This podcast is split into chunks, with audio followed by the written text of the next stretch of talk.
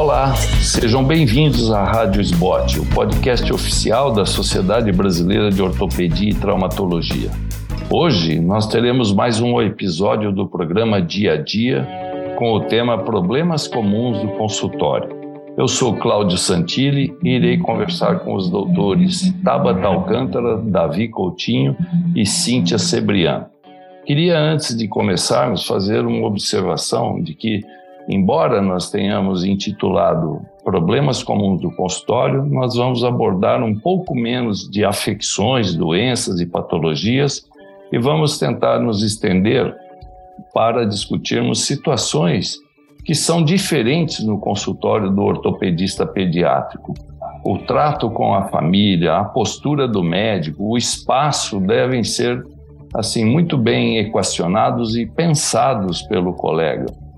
Eu sugiro que cada um de vocês, tão logo possam, abram o seu consultório, porque ele é a sua identidade e ele vai fazer com que você possa desempenhar a medicina de uma forma liberal e do jeito que ela deve ser feita, tratando bem a criança brasileira.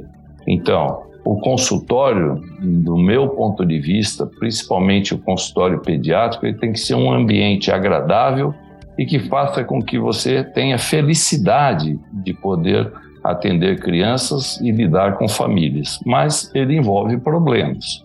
Então eu gostaria que vocês prestassem bem atenção em alguns detalhes, porque os colegas vão passar algumas experiências, algumas dicas de como eles procedem. E eu convido inicialmente para colocarmos alguns tópicos a doutora Tabata para que ela diga qual é o problema que você vê no consultório de ortopedia pediátrica e em relação a essa abordagem que nós pretendemos. E depois vamos falar sobre doenças de uma maneira bem prática.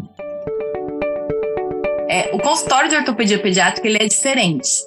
É, ele não é um consultório de adulto. Desde a recepção, desde o físico, e dê da forma como a gente conduz a consulta.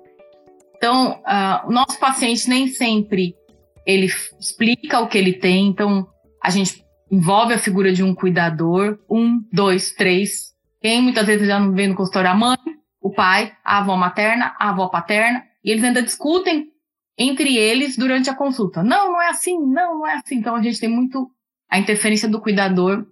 Isso exige com que você tenha uma postura muito tranquila, que você siga lidar com esse conflito para extrair a, a, história da melhor forma.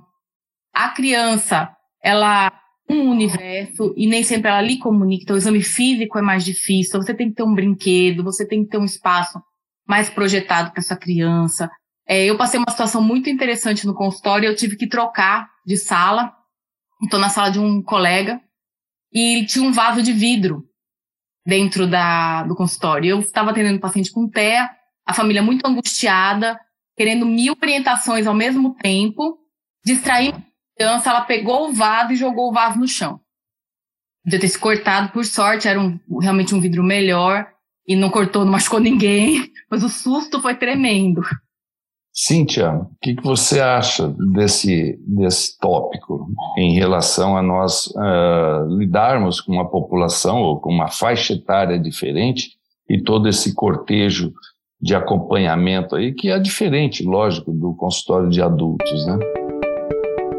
Olá a todos, muito obrigada pelo convite, Dr. Santilli, oi Tabata, oi Davi. Uh, eu acho que sim, que a gente tem que se preocupar sim é, o meu consultório, assim como disse a Tabata, ele tem uma recepção especial que a criança já se sente confortável. Às vezes você chama a criança, ela não quer sair do parquinho lá da frente porque tá legal lá, né? Eu normalmente eu, eu chamo a criança, não, não deixo a secretária chamar, eu chamo a criança, eu recebo a família e eu já vou observando a criança desde o momento que ela chega. Uma coisa que é, eu aprendi agora, depois da pandemia, é usar. Eu parei de usar jaleco. Né? Antes, eu nunca usei branco no consultório, mas eu ainda usava jaleco. E depois da pandemia, durante a pandemia e depois da pandemia, eu uso o que eu estou vestindo hoje. Hoje, por exemplo, eu estou com a roupa de monstrinhos, né? Então eu escolho uh, tecidos que agradem ambos os sexos, que sejam divertidos, alegres e coloridos, e a, e a criança não tem essa, esse primeiro impacto de puxa, eu estou vindo no médico. E assim que eles entram no meu consultório, também tem brinquedo, né? Então, eu sempre tento conversar primeiro com a criança, oi, é, é, chama a criança pelo nome, pergunto se ela quer conversar comigo ou se eu vou conversar com a mãe, né? Então, uh, às vezes ela já começa a falar e às vezes não, pode falar com a mãe, então brinca ali no cantinho.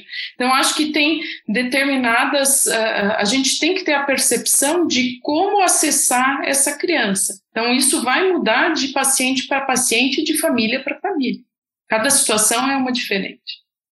Davi, o que você acha?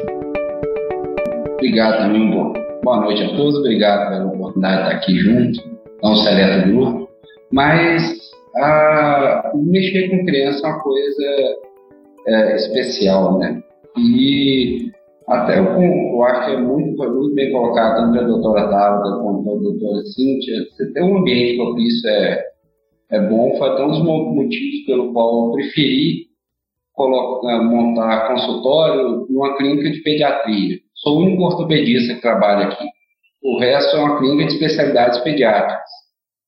E o. Porque não, não só por conta que eu recebo muito mais encaminhamento de pediatra que de ortopedista, mas por conta da, da logística da coisa. Ter um ambiente propício para a criança, isso facilita muito.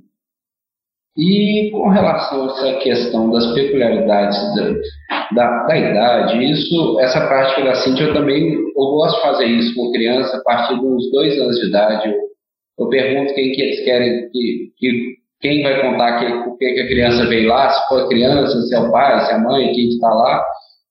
É interessante que é, é, varia muito. Tem, às vezes, crianças de dois anos de idade que ela já quer começar a contar o que, que ela foi fazer lá. Enquanto tem, tem criança grande, adolescente, que já fala lá, que nem fala, só aponta para a mãe, para o pai, como quem diz, é, é, fulano, é, é, ele que vai falar.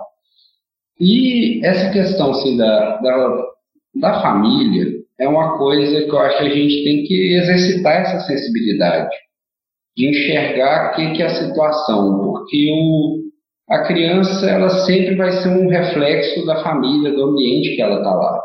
Isso muitas vezes na consulta, isso fica muito claro, que às vezes vão duas, vai, vai dois acompanhantes, seja o pai e a mãe, ou seja uma avó, seja quem está lá, e muitas vezes você vê claramente que um deles queria levar a criança para consultar e o outro não. E às vezes está lá, um está tá lá só para dar um cala-boca para o outro. E a gente tem que ter essa sensibilidade, assim, de ver, até para a gente entender qual é a real necessidade o que, é um anseio da família, que é muito mais comum ser um anseio da família do que da própria criança, os motivos que levam a consultar.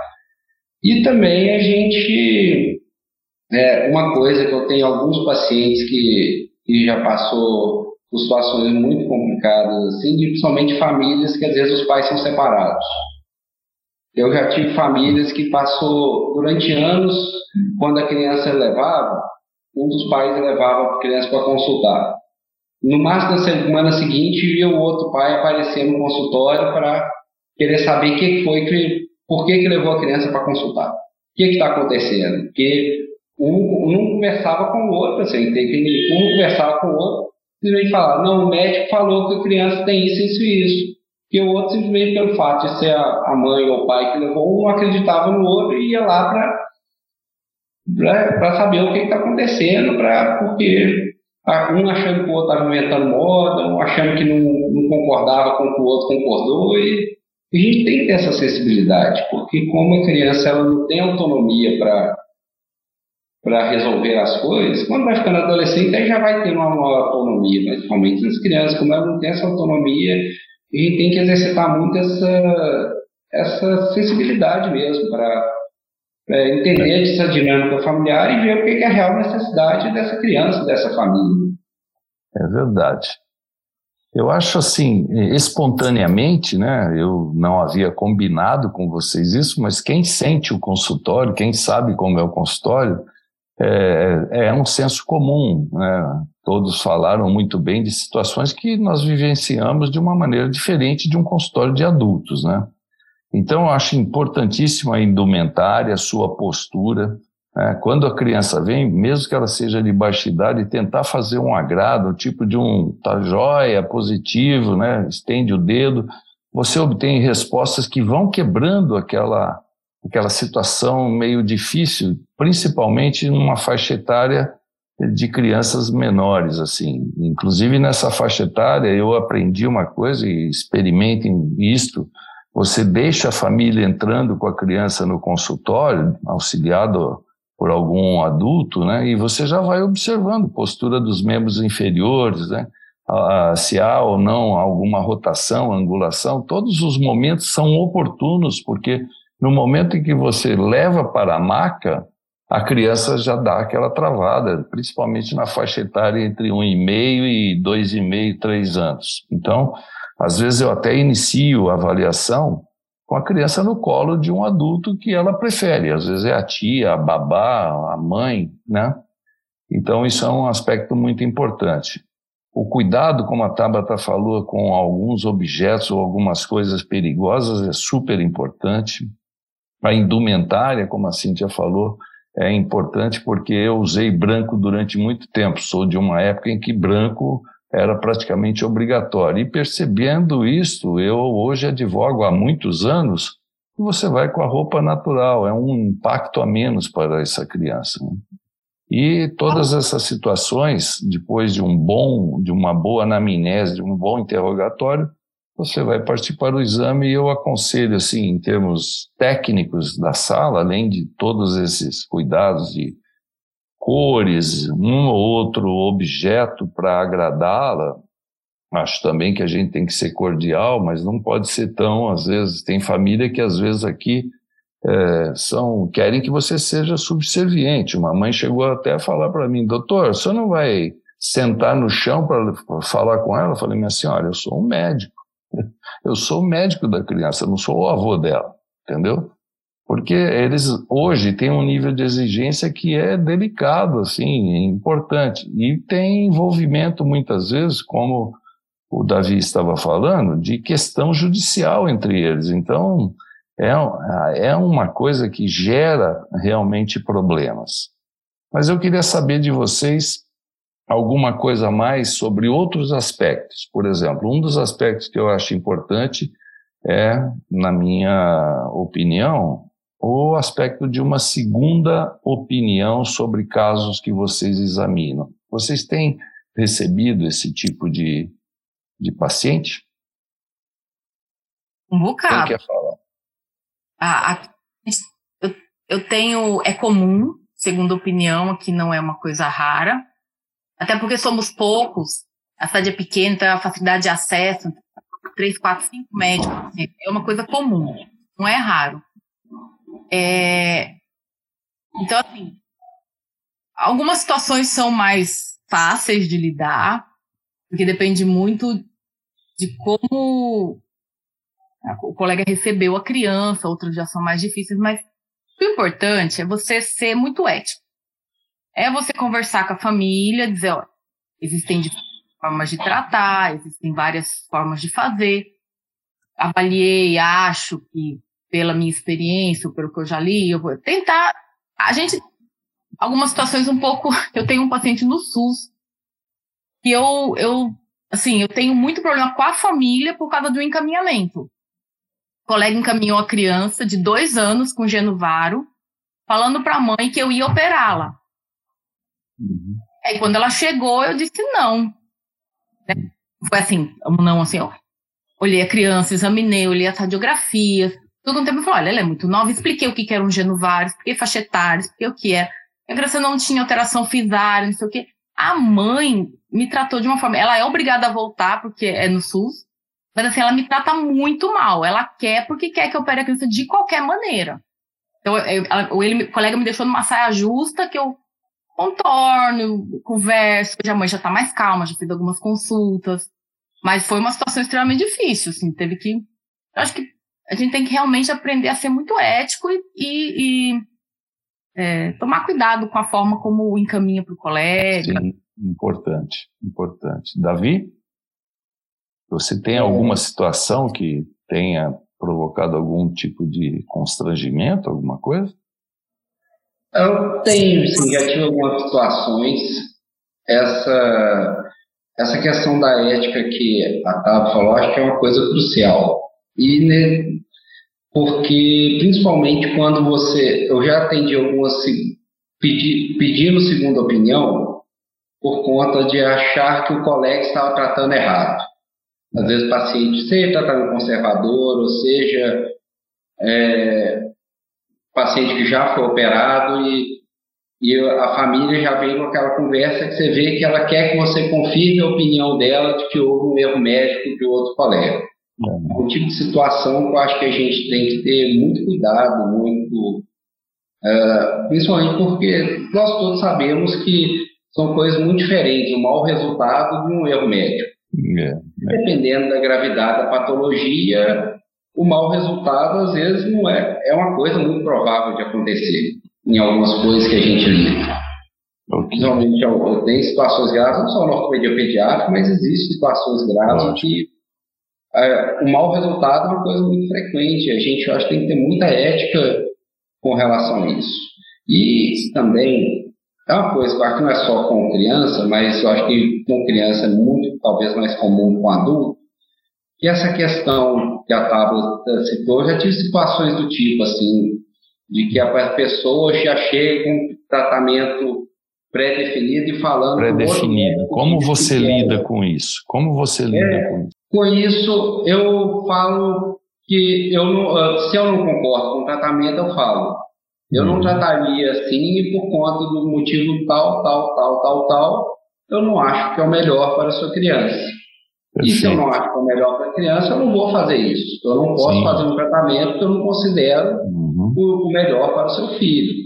Respeita e... a opinião do colega, mas o seu tratamento não. é de uma forma diferente. muitas vezes a opinião não é a do colega. Muitas é. vezes acredito que a opinião é a, é a pessoa, ela está procurando alguém que fale o que ela quer ouvir. É, então, principalmente se existe uma situação, às vezes, né, familiar ou conjugal diferente. Cíntia, o que, que você acha?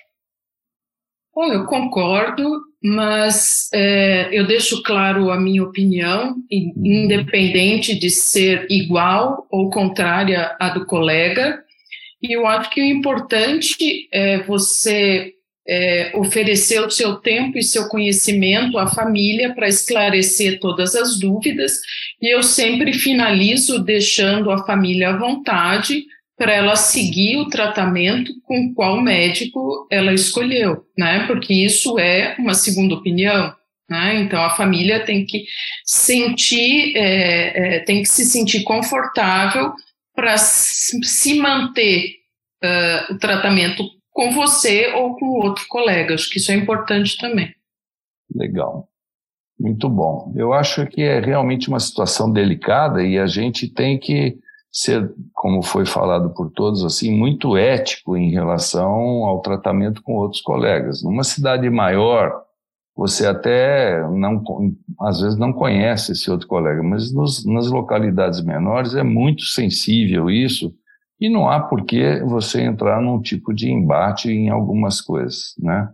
Mesmo porque não há motivo para isso. Eu vou mudar um pouco de assunto, porque eu acho que a gente tem algumas outras coisas. Eu vou entrar um pouco em algumas afecções. Como é que vocês abordam a dor do crescimento? Cíntia. Bom, uh, Primeiro é uma característica, as características da dor do crescimento, elas são muito claras e precisas, né? Então, dor no final do dia, dor após é, é, uma quantidade exagerada de atividade física, ou final de semana que teve a festinha, um parque, alguma coisa é, a mais. Uhum. E e normalmente a gente vê associação junto com o estirão né, do crescimento. Então sempre pergunto, olha, porque é, é muito difícil para o pai, para a mãe ver que a criança cresceu. Né? Então eu pergunto assim: a calça ficou curta? Né? Teve que comprar calça nova? Por exemplo, é uma forma da mãe perceber que o filho cresceu. Né? E, e procuro, faço uma boa anamnese para avaliar a questão da dor. E tento, é, óbvio que dependendo da, da criança, ela consegue me explicar ou não a dor.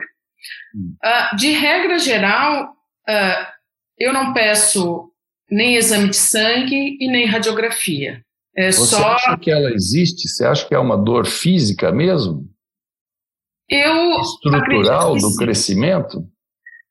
Eu, eu, não, eu não acredito que seja por causa do crescimento. É uma dor que acontece pelo desequilíbrio, né? A velocidade de crescimento. Parece uh, mais funcional, né?